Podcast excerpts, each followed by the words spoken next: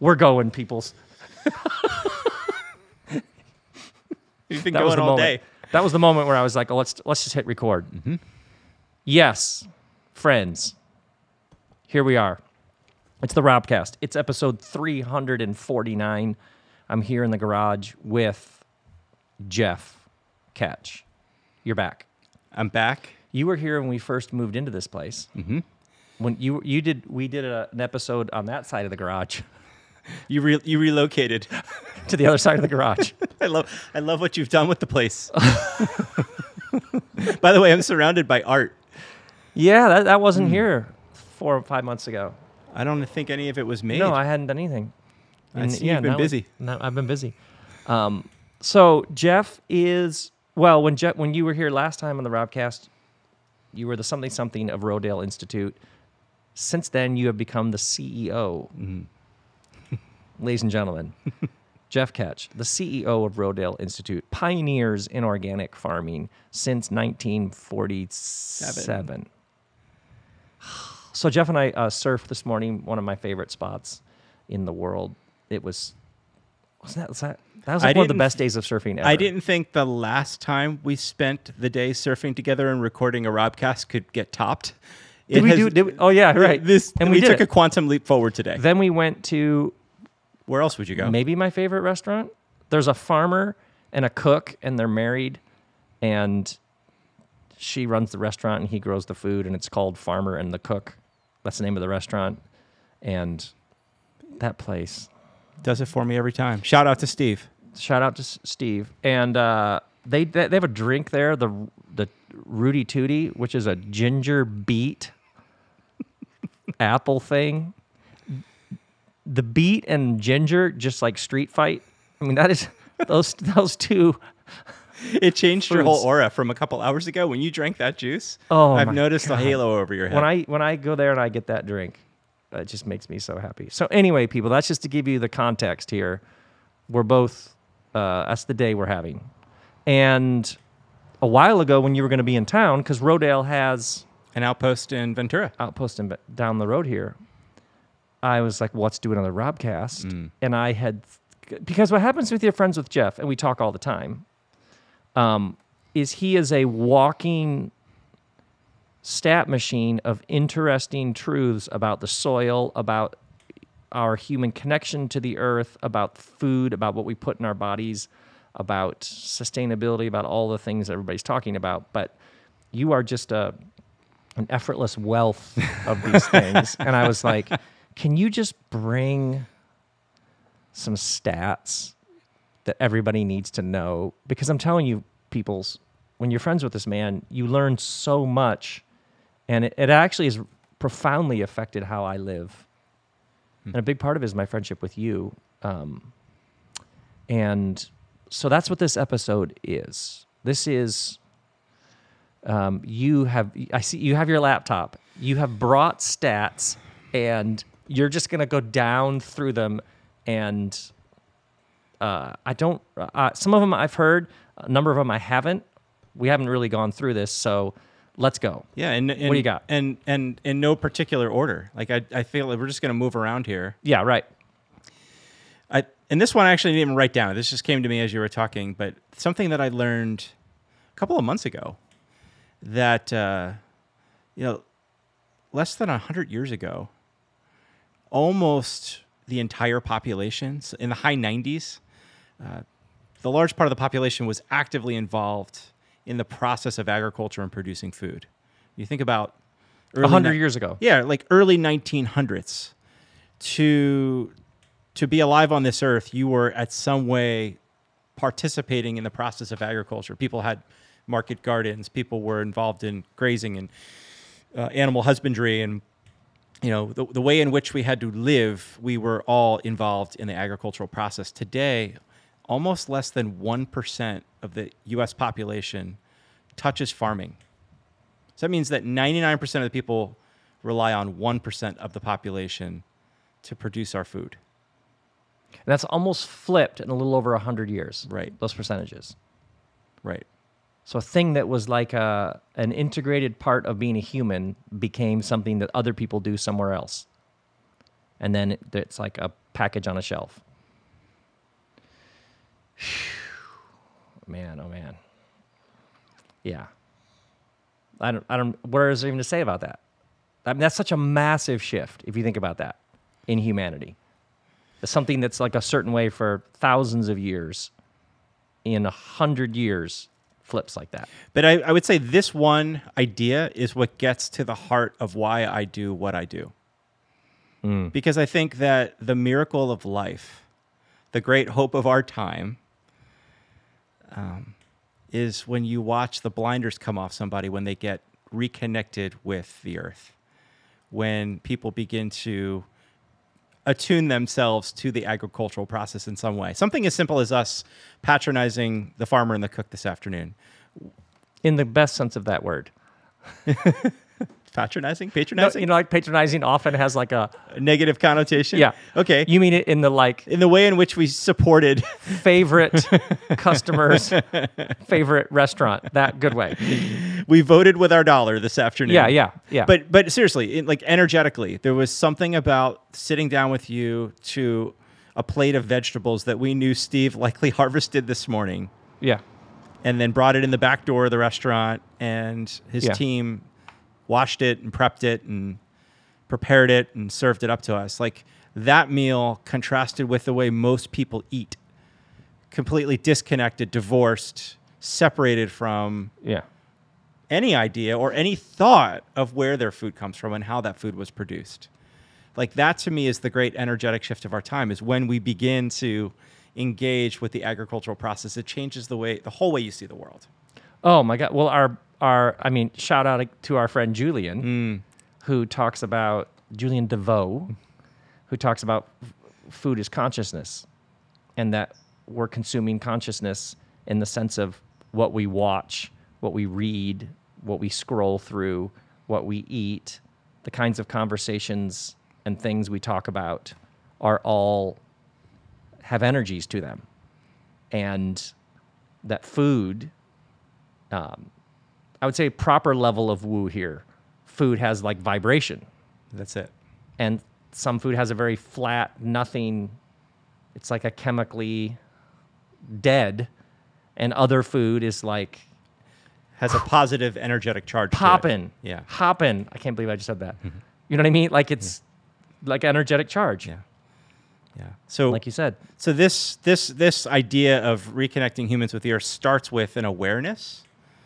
But I believe that awareness leads to action, the action of becoming more engaged in the agricultural process, even if it's voting with our dollar at the grocery store, at the farmer's market, or at a restaurant, actually does something to you on the deepest level of who you are.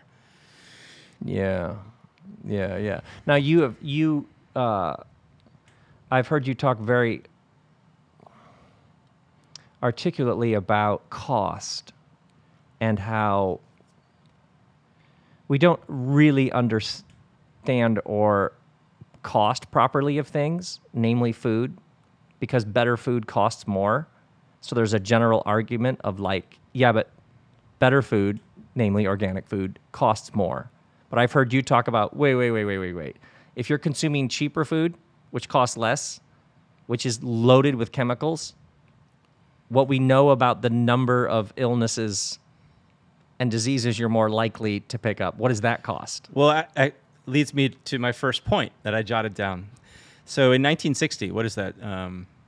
60 years ago? We spent twice as much on food than we did on healthcare, right? So for every $2 we spent on food, we spent $1 at the doctor's office. Today, in 2023, we're spending nearly $4 on healthcare to every $1 on food. So it's something like 4.2 trillion of our GDP is spent on healthcare. And so what we've essentially done is we've externalized the price of food. Whoa. Oh, my God. So when you and I go to the grocery store, yeah, think about that. When you and I go to the grocery store... those of you washing your dishes in Scotland or riding your bike in Arizona, and you're like, wait, what? What? We used to spend... Do that again. For every $2 we spent on food... in the United States, around 1960, we spent $1 on healthcare. And now today we're spending nearly $4 to every $1 on healthcare, $4 on healthcare to $1 on food. Yeah, see, this is the, yeah. So this is, I've heard you talk, when people talk about, yeah, but certain foods are more expensive, and you're like, wait, what do you have to think about cost in a far larger web matrix of relationships. You have to think about cost differently. Yeah, but so when people tell me, which I hear literally on a daily basis, well, organic food is for the elite, right? Only a few people can afford organic food. It's actually not true. And it would lead me to ask much broader questions around, well, how are you looking at the cost of anything? Because right now we are bankrupting ourselves with a system that I would call sick care, not health care. Yeah. Right? So what if we took a little bit of what we're spending at the doctor? And there's actually an amazing study done by a medical system in Pennsylvania, of all places, called Geisinger Health. This study has gotten national and international attention. What they essentially did is they took, I think, 100 patients, don't hold me to that exact number, but a select number of patients from this area, a very rural part of Pennsylvania, were given free organic food for, I think, 6 months. So they were given, a month's worth of food at a time, and their families were able to begin to consume this food, and they were high-risk patients. So these were patients that were identified by the doctors of this medical system as at risk, probably chronic obesity, chronic illness, and they began to feed them completely different food, so more nourishing, more nutrient-dense food. And they found that for every dollar they spent on that food, they saved $7 on insurance premiums. So it was that simple and that direct. Yeah, yeah. By the way, the person who did that, who did that study at Geisinger, ended up getting hired by Google and is now leading this incredible health platform at Google, because this study just got so much notoriety. But you would think that that's obvious, right? But why aren't more people actually putting data to that? Yeah. Whew. Man, oh man, oh man. Okay, keep going. Okay. That's wow. Okay. So, so to kind of continue on this thread of disconnection, I was just checking the latest statistic here. We're now up to more than 200 million pounds of pesticides. Pesticides are chemicals that we often use in agriculture. So more than 200 million pounds of pesticides are applied to U.S. croplands annually. So just in the United States, 200 million pounds of chemicals are used to grow food. Okay, because this leads to that film that you said. Regenerate Ojai. Regenerate Ojai is the short film about this valley that we're in here, that we live in. And they walk you through, because there's an orchard right there. Like, I'm pointing down the street from my garage. There's an orchard right there. And it's footage of like that orchard being sprayed and how much gets sprayed in this valley. Because it's a valley, the chemicals stay in the valley and then drift. Mm-hmm. So this whole, like, they spray the plants, but then... But then they listed what specific pesticides are used in this valley, which to me is like, which is there, like 20 houses, 5 blocks that way, and like the one of them is a neurotoxin, and they walked through what the specific pesticides that are used here, and the people listening to this are used around the world, what they actually do. The one that kills bees, which are like the pollinators that keep the whole thing going. Yeah. It's like outrage. Yeah. Like, we're all going to die. Yeah. Kind of level of whatever. Well, we talked just a moment ago about externalizing the price of food. So, obviously we've made dramatic shifts in how we spend our money as it relates to food and healthcare, but then it goes further. It goes further downstream that literally. So think about the environmental degradation as a result of that 200 million pounds of pesticides being sprayed annually. It ends up in the water, the drinking water. It ends up in the air. It evaporates. And so you have all of these, state and federal initiatives to clean up drinking water, something as simple as that. How much money does that cost us? How much money does it cost us to actually fund that work? How much money are we spending relative to people that can't afford healthcare? What to me, this is about reorienting ourselves to a new way of doing things. And all of a sudden, organic food becomes the new normal. Yeah. So the current way with spraying tons and tons of chemicals is completely insane. How do you, because this is the world that you live in every day, do you, I assume you watch people waking up to this and like just losing their minds with like rage, anger, all that stuff. Do you see whatever look on my face? Because I, over the past couple of years, as this is becoming more and more like, wait, what? You must see this all the time. Yeah, all the time. All the time. And, it brings me so much satisfaction. I know, because I've watched you. You just smile like, yeah, good. Because here's the thing, Rob, is this... Good, you're starting to see it. This conversation, this movement that I'm a part of, this literally is for everyone. Yes. This is the great... Food is also the great healer, the great uniter. Yeah. The thing that binds us all together. And yet we're more separated than ever. I wonder if this isn't literally a blip in human history where someday we look back on this and we say there was that 70-year blip where people actually walked away from the very thing that sustained them, which is agriculture. Like post-World War II, yeah. Because all these technologies that they developed to drop bombs, they then transferred over to how to kill things in fields. Right. So all of it basically is post-World War II. Correct. Because you had said that you were talking to some Mennonite farmers near Rodale Institute in Pennsylvania, and they weren't aware that this is a thing. So the family that whose farm is the direct neighbor to the east of the Rodale Institute headquarters is now a fifth-generation Mennonite family farm, and it's a certified organic farm. And when the Rodale family bought that the property we're on in 1971, the family literally knocked on the door of the neighbor and said, "We need someone to farm this farm we just bought until we can hire staff and tool the thing up. Do you or does anyone in your community know how to farm organically?" And the look on this gentleman's face was, we didn't know chemicals could be used in agriculture. We don't know anything other than organic farming. So even the idea of going organic, this to me is like the absurdity or it's like the wink or the joke in the whole thing. Is that anything organic is just how it's always been. That's right. It's how it's always been, and there's just this weird 60, 70-year blip when mass chemicals developed for bomb-making technologies got dumped into our foods, and people were like, yeah, that's just how it is. Like a whole world of people just that became, yeah. I mean, God, your job. It's so insane. Right? Isn't my job just pointing people back to the obvious? Yeah. And allow me to say the work of Rodale Institute is the furthest thing from, reverting back. We're not talking about an agricultural system. It's not like we're going back there. What we're doing is we're saying, hey, there was actually a lot of wisdom and truth in producing food using biological methods. So why don't we do a bunch of science that would unlock the best of biology instead of chemistry?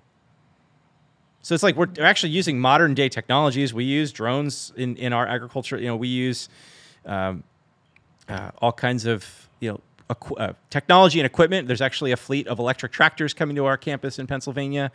So we're not at all like a bunch of Luddites in Pennsylvania trying to take people back somewhere. Yeah. What we're doing is we're saying, hey, there was actually wisdom in the biology. Let's unlock the best of biology. Yeah. It's proper integration of all the best of the new and the best of what has been in the old integrated together into a new future. That's right. Okay, next stat. Okay. Well, let's bounce around here for a minute. Here's one that this one actually moved me to amazing amounts of action in my life. And that is we have a guy on staff at Rodale, and his title, and I'm not kidding you, his title is Master Composter.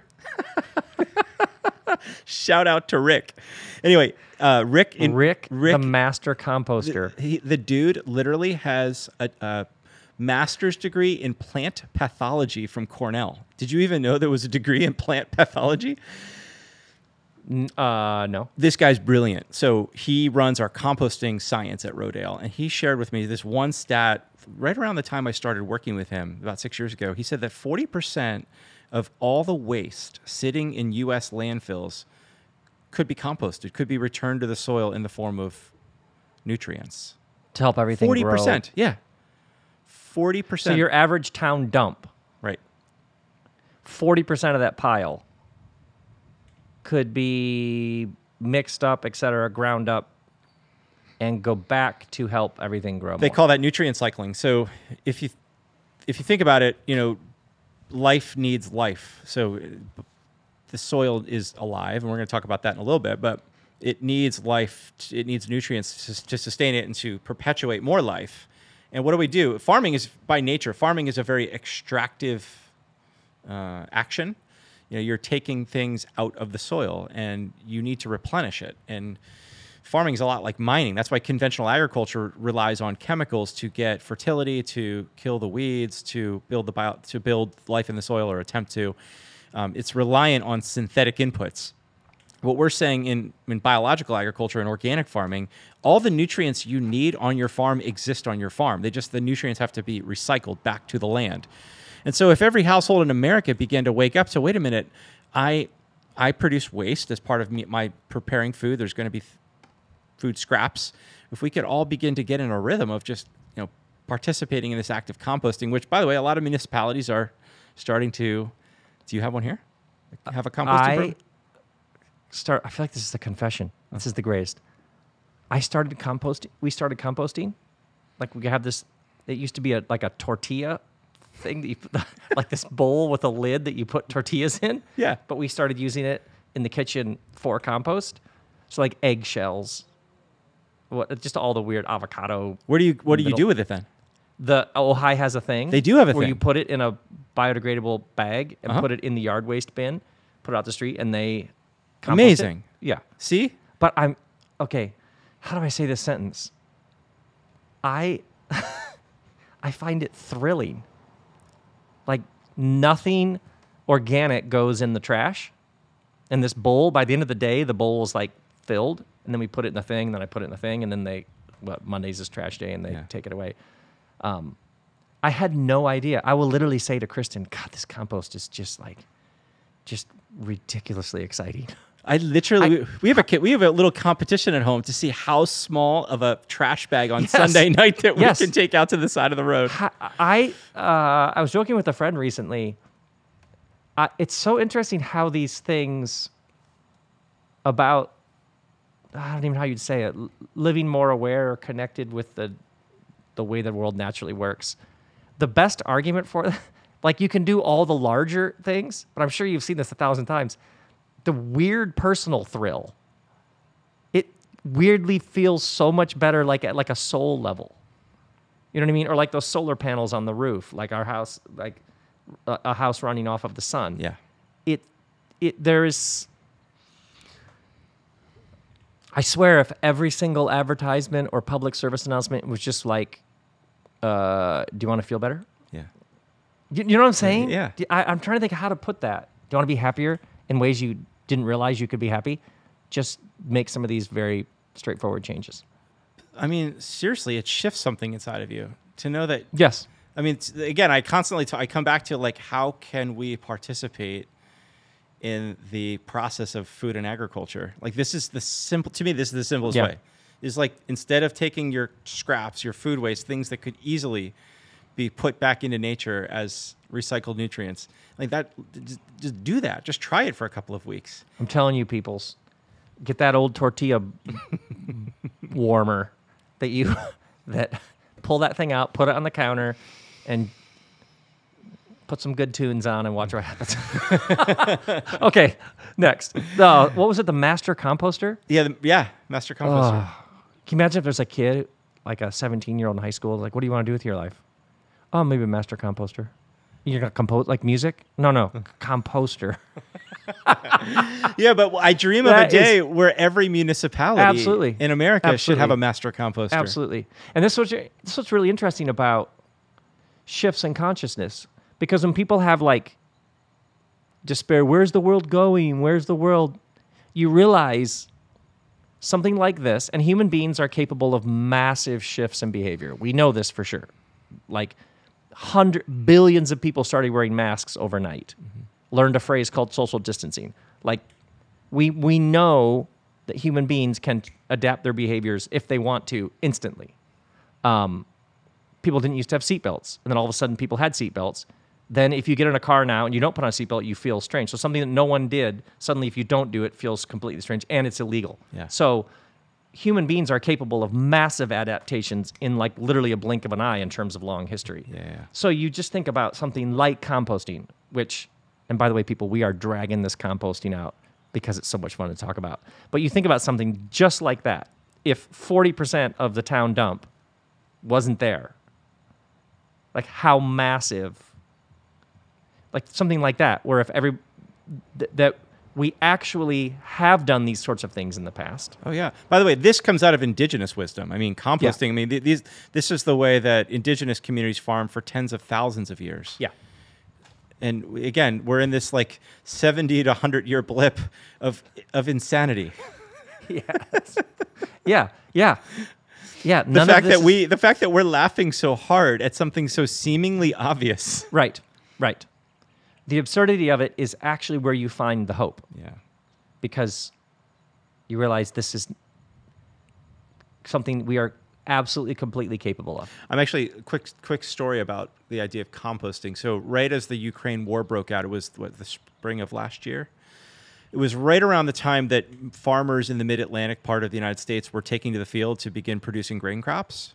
And so conventional farmers that rely on chemicals for fertility, nitrogen, like the price of nitrogen fertilizer around the April of last, because of the war in Ukraine, actually made nitrogen fertilizer prices skyrocket to because they needed it. Because they couldn't get the petroleum out of Europe, or basically farmers in Europe were not able to get access to the fertilizers that I guess they were relying on that part of the world to actually, you know, for the processing or the making of those inputs. So we weren't able to get product delivered to the United States. And as a result of that, the supply chain just went haywire, and all of a sudden prices of synthetic fertilizer went through the roof. And so conventional farmers were saying, wait a minute, if I buy that, it's going to throw my whole annual budget off. Like I literally can't afford, in many cases, farmers couldn't afford to buy that synthetic nitrogen. So there was, I think it was a New York Times piece done about an expose of conventional farmers stealing manure off of organic dairy farmers' farms in sort of the tri-state area. They were literally like going in at night and shoveling cow manure and using that as fertilizer. Like there was actually like evidence of this happening all up and down the mid-Atlantic at that point last year. Supply chain issues forced people to return to ancient methods. That's exactly right. Oh, God. The world is so... Kristen sometimes, when Kristen and I come across super weird, she'll just be like, nothing's real. It's so real, it's not even real. This is just a video. This is a simulation. This is a video game. It's like a running, you know what I mean? Like, you can't even make this up. Oh my God. Stealing. Okay, next. Well, why don't we talk about, you know, the hope in all of this? Let's talk about a couple of things that really... What were we talking about? But anyway, keep going. I feel like the statistics I shared with her are quite alarming and... Oh, good. Let's talk about something just that blows my mind every time I say it. We think of dirt, we think of soil, we think of dirt, right? You know, I think it's human nature is to see what's in front of us, what's present, but we don't often think about what's going on under us. Mm-hmm. And I'm fascinated by the idea of soil and the aliveness of soil, and how soil is sort of the web of life that supports all life on Earth. And what we know about the soil is that we know very little. So scientists are really recognizing that we probably know about 5% of what there actually is to know about the biology that is soil. How many scientists work at Rodale Institute? We have 16 full-time PhDs, and then they have a series of techs and postdocs that work under them. So probably 30 scientists. And so when they talk about the soil, they all say, we know about 5% of what we think there is to even know. But it's interesting, they also, by the way, a number of people have said that we have explored about 5% of the oceans. Oh, really? Yeah. Everything we know about marine mammals, mm-hmm. like every sort of octopus, squid, shark, all the questions we have about whales and how they get, that everything that we have just explored and photographed and observed is happened in about a 5% of the ocean. So like when there was that tsunami in 2004, you can go on YouTube and, God, this is a tangent, but there are no tangents. You can go on YouTube and see strange sea creatures that were discovered because of the tsunami in 2004 in the Far East. And it's all weird stuff in nets that you've never seen, like from like cartoonists, some of wow. these things with weird eyes and stuff. Wow. So like the ocean itself. So it's interesting. I've never heard this, that the soil is, yeah. So land is the same as the ocean in a sense. We only know a little bit. And so in spite of that, we here's something we definitively know is that on average, if you take a teaspoon of soil, of healthy soil, scientists are finding about 10 billion microorganisms that live in 1 teaspoon of healthy soil. 10 billion, more than there are people on the planet, right? And then to further that, if you were to increase soil organic matter, so soil organic matter is like the aliveness of soil. If you basically were to take soil and add to its life, that's a measurement we use. That's a measurement, right? Correct. I've heard that before. SOM is the abbreviation, soil organic matter. So when you increase soil organic matter on a farm by 1%, we can actually begin to sequester up to 20,000 gallons of water per acre just by taking the health of the soil up 1% better. It holds the soil more water in. Yeah, the whole structure of the soil changes the more healthy you make the soil. So much so that so this year you had a pretty wet winter here in California. As farmers begin to improve the health of the soil on their farms, they're going to be able to sequester. So when it rains, the farm holds that water.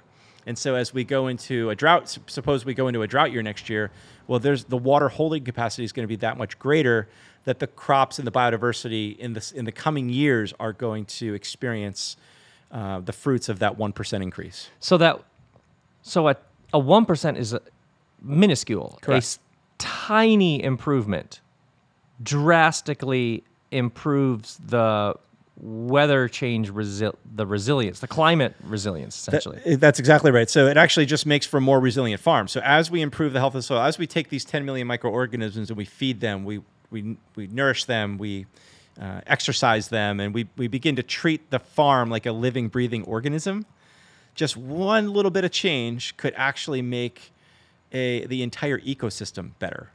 And the entire ecosystem now has an imprint on the entire community, because if we're improving the biology on a farm, the whole community is going to reap the benefit of that.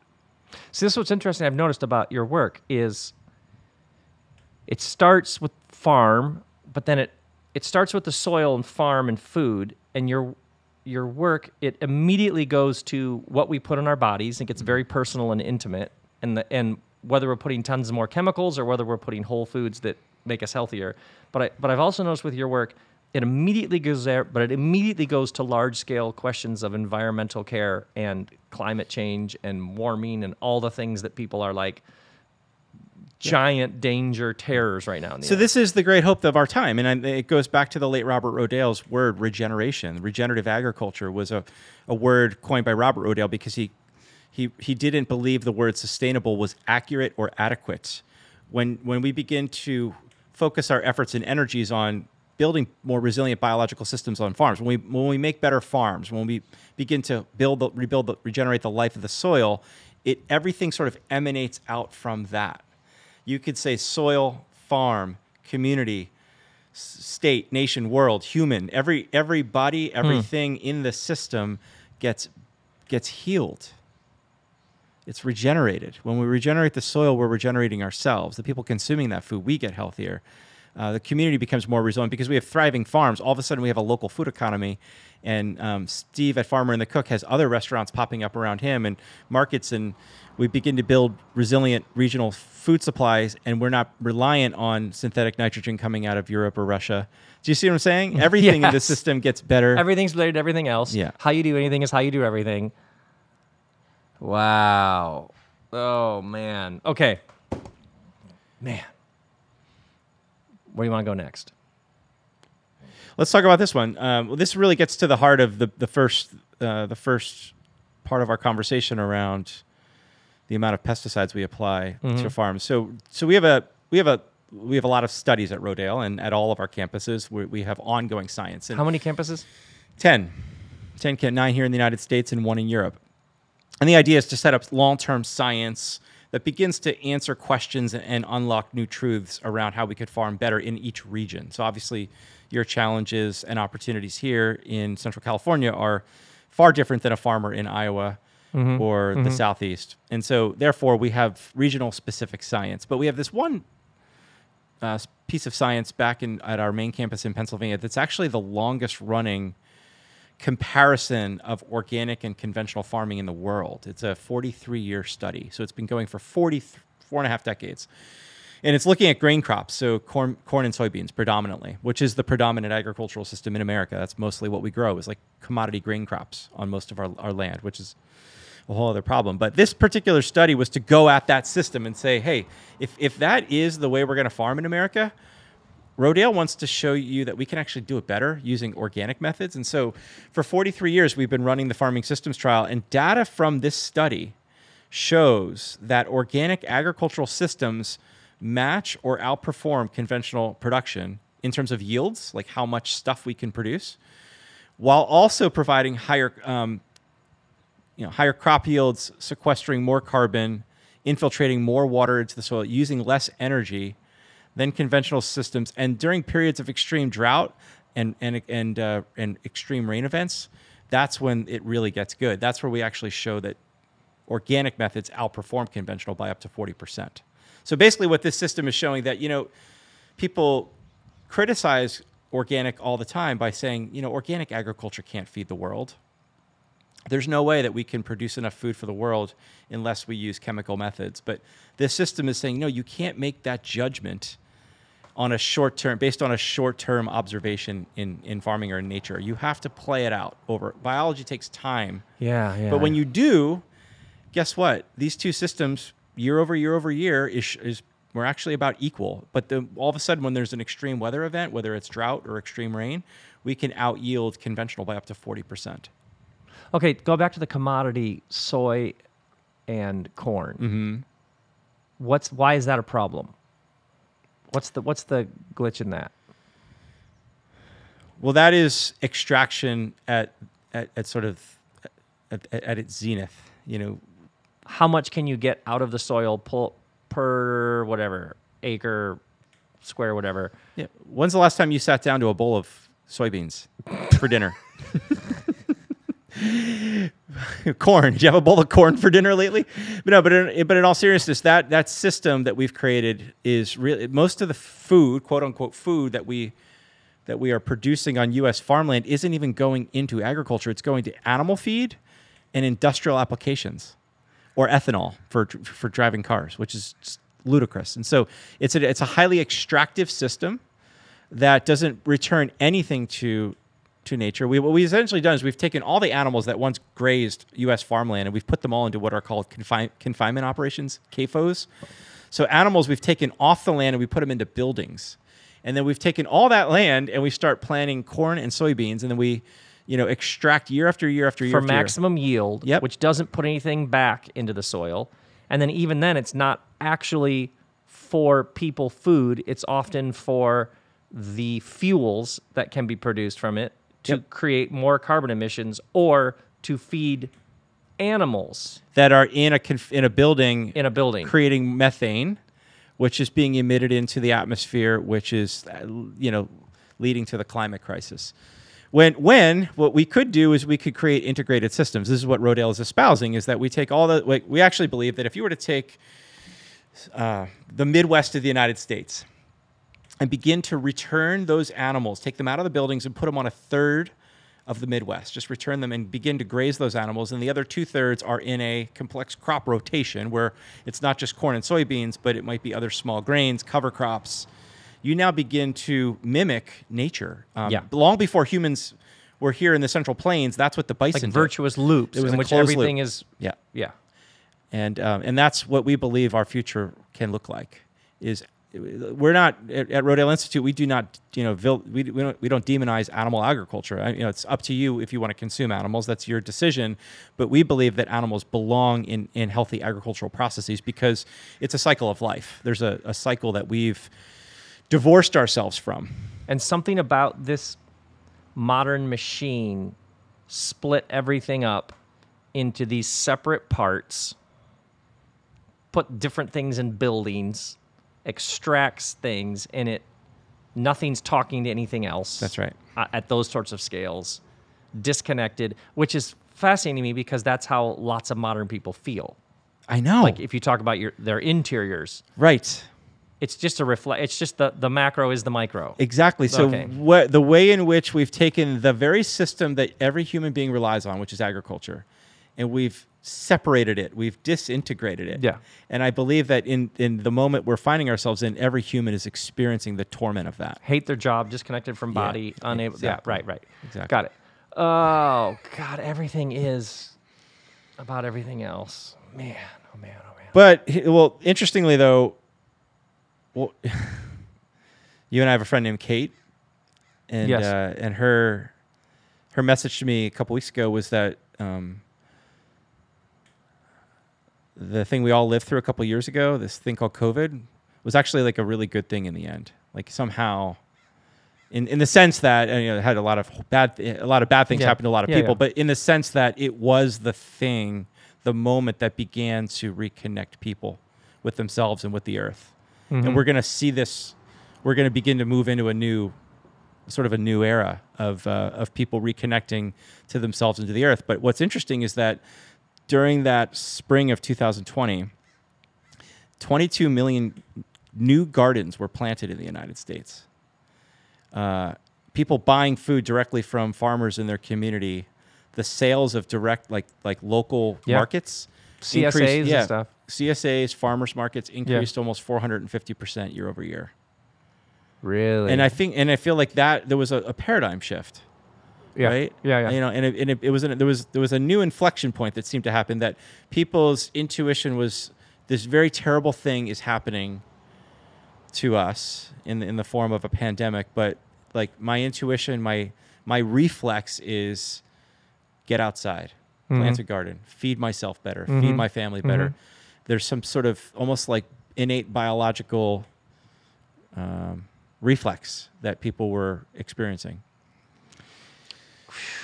That's fascinating because of the sessions that I do and the two days I'll do guaranteed when at Rodale in July, when I do those 2 days, the number of people who, when they talk about what they're doing now, the number of people who draw on that, the intensity of that experience we went through and how it disrupted, it was brutal, and it in that connected them with their deeper self some way. That's it. I mean, I've seen that over and over and over. That disruption shook so many of us so deeply. Who are you? What do you want to do? What matters? Is this machine that you're serving a part of really? Like, how many people saw things they hadn't seen before? Like seen, like ancient scene, clarity. Yeah, yeah. And out of that, you can't help but start to just change. Yeah. I mean, I even see it at a macro level in my work, since sort of that this moment in history that we're talking about right now, the outpouring of people that I have experienced that are saying, how can I get involved? How can I pivot my career to begin angling more in the direction of the thing you're doing? How do I reorient my life such that I can spend more time outside? I can't do the office and the desk and the cubicle and the fluorescent lighting anymore. Like, I think it's fascinating. Something happened. Yeah, for sure. For sure. Okay, what else you got? Well, this is something that's really, really personal to me, and something I'm really proud to say Rodale is accomplishing. Last year, just in 2022, the group we have a group inside of Rodale called the Organic Consultants. It was a group of a team. OC. The OC. We actually call them the OC. That's the that's the internal name. But this is a team of 15 people in their 20s and 30s. I don't think there's a person over the age of 40 in the OC. Not that matters, but I just find it fascinating. Predominantly women, by the way, that have gotten very educated in organic agriculture. They've most of them worked on organic farms. Some of them worked on conventional farms. Most of them are first generation in agricultural careers. The most amazing people I know. This group, the OC, actively worked to transition over 35,000 acres of U.S. farmland to organic last year. 35,000? 35,000 acres. Whoa. 15 people made that happen. Oh, whoa. Wow. That, I'm trying to get my mind around. By the way, this is the most fledgling part of the work of Rodale Institute. Is this the OC was formed 4 years ago. So this is a 75-year-old organization that has this startup inside of it called the Organic Consultancy. And I've mentioned to this to you before, but this is this whole concept inside of Rodale was birthed out of a relationship with our state government, where in the state of Pennsylvania, where our main campus is located, the Pennsylvania Department of Agriculture wanted to work with us to help transition farms. We're the third biggest ag state in America, and there's a lot of conventional, particularly conventional dairy farms are struggling. And so we see organic and transition to organic as a major opportunity. There was almost $2 billion of organic food produced in Pennsylvania between 2019 and 2021. So it's a massive emerging market, and our state government was saying, hey, Rodale, you guys are the... You're the OG OCs. You're the OG. I'm quite proud of myself for that one. Thank you, peoples. You guys have been doing this for 75 years. Maybe you know a thing or two, and maybe you could help our farmers in the state. And so we just like, all right, this is something we've wanted to do for a long time, was to create a mechanism to take the science off our off of our farm onto other people's farms via a consultancy. And so we hired one dude named Sam, and Sam, this guy. Anyway, he was the founding member of the OC, and we put out a press release that, hey, Rodale's going to give free consulting to any farm in the state that had a desire to transition even a portion of their operation to organic. And all of a sudden, his phone just started ringing and ringing and ringing and ringing. There's 156 farms just in Pennsylvania that are actively in transition, and now Sam leads a team of 14 people, and those people are spread pretty evenly all across the country. And I'm telling you, Rob, and so... there's not a day or a week that goes by where the OC isn't getting asked by some of the biggest food companies in the world to help them grow their organic and regenerative organic supply chain. So we're like actively, this little team of 15 people is working with the biggest producers of food in the world to bump their farmers in their supply chain towards the Rodale way. I love, and by the way, Robcast peoples, if you're friends with Jeff, one of the things you pick up, I love your like, how do you even say this? It's not mercenary, but you're like laser politically. I just love how this giant thing that people are bombarded with about polarized left and right America and the world. Like you're like, stop. You don't even, I watch you. You don't have like 1 second to waste on that. You're like land, food. Yeah. What do some people eat and some people don't? What do people on this side need a better connection with the soil and other people don't? Like you just like couldn't care less about so much of the stuff that for so many people is the stuff because you're like, hold on a second. That's because everybody eats. Everybody needs to eat better. Our whole world needs to be more integrated. And how you will work with anybody who's interested in that. This work transcends any divide. It transcends it. Yes. I see it. It just comes in and it's like, stop it all. There are some very politically charged people that are a part of the movement. I mean, there are massive business owners that are partners of Rodale we have a partnership all over the place. We have a partnership with Cargill, which is the largest commodity producer in the world. It's actually the largest privately held company in the world. That is this is a $132 billion a year company that called Rodale Institute and said, could you help us transition 50,000 acres of land over the next 5 years? And we said, yeah, we'll help you. Yeah, of course. Of course. Yeah, that's just really something. That's something. My work does transcend political polarization. I don't give it much thought. I really don't. Yeah. Yeah, yeah. I've noticed that about you. Mm. Yeah, that's...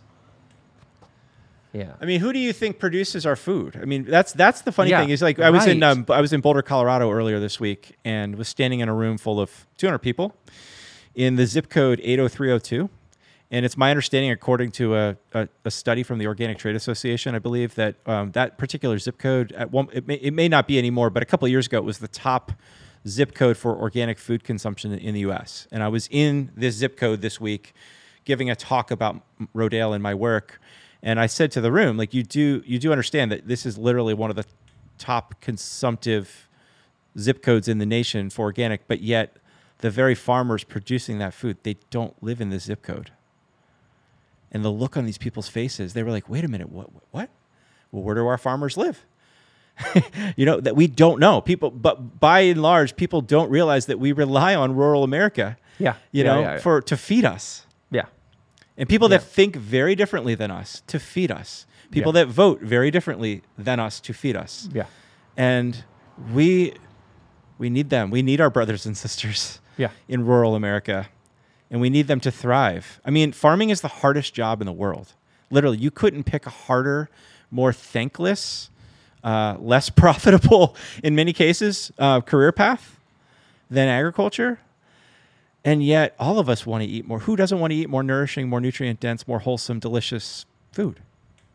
Yeah, yeah. There's, that. Whew. And so, isn't it like to me? This presents a beautiful moment for us as a society to gratitude, appreciation, belonging, like the ones that go right for the heart. Yeah. Forgiveness, connection. I mean, that's the spirit of regeneration. That is the spirit of the very movement that I steward through my work at Rodale. Is this idea that everything is connected to everything else? That when we begin to reconnect with the earth, we have to reconnect with each other. You know, it's the great healer. Right. Man. Dude, I love it when you come to the garage. But that morning, the waves at Mondo's. I know. I could beet and ginger, apple battling it out in a glass. That's so beautiful. I assume people contact Rodale all the time to get involved or to. Well, we'd love to hear from more of you. We can't do this alone or in isolation. Yeah. We're an independent nonprofit that's trying to reshape an entire industry, an entire movement, and we need everyone's help. We need people to support this work, to get involved, to get connected, to get informed. Yeah. And I would encourage all of us to begin to take a first step. What's the first step? Yeah. And obviously, people can go to your site and give money. Yeah, rodaleinstitute.org. We would love for you to support our work, and know that when you do, you're beginning to move us into a whole new reality as a society. Man, oh man. Ladies and gentlemen, the newly appointed CEO. We have this. We call it the Leadership Society at Rodale Institute, and it's actually a group of thought leaders. And every year, you can join the J.I. Rodale Leadership Society for $1,000 a year, but it's at $83.33 a month, and that would get you access to several private farm-to-table dinners at the Rodale Institute. It gets you access to all kinds of free content and learnings, and all kinds of really great benefits. But I always like to think of it like this, like, how many terrible meals can you eat for $83.33 a month? And so if you were to give up one meal at Applebee's, TGI Fridays, give up one meal a month to join the J.I. Rodale Leadership Society and come to see us in Pennsylvania or come to one of our regional campuses to one of our amazing dinners, I'm telling you, it will change the rest of your year. So yeah, that's fantastic. Yeah, that's fantastic. Well, yeah, I'm so glad we're friends, and I love all the conversations we have. I love turning these mics on. Can't wait to see you on the farm in a couple weeks, and then I'll be there for the first time in July. And those of you who are coming for the 2 days in July, the two different weekends, phew, good times. We're going to eat some really good food. And you're giving a tour. Going to give a tour. We're going to eat some great food. Bring your questions, as always works. Good times. Yeah. Mm-hmm. Okay. Hope to see you there. Once again, my friend, thank you, Jeff. Once again, my friends, this has been the Rodcast, sending you peace and love.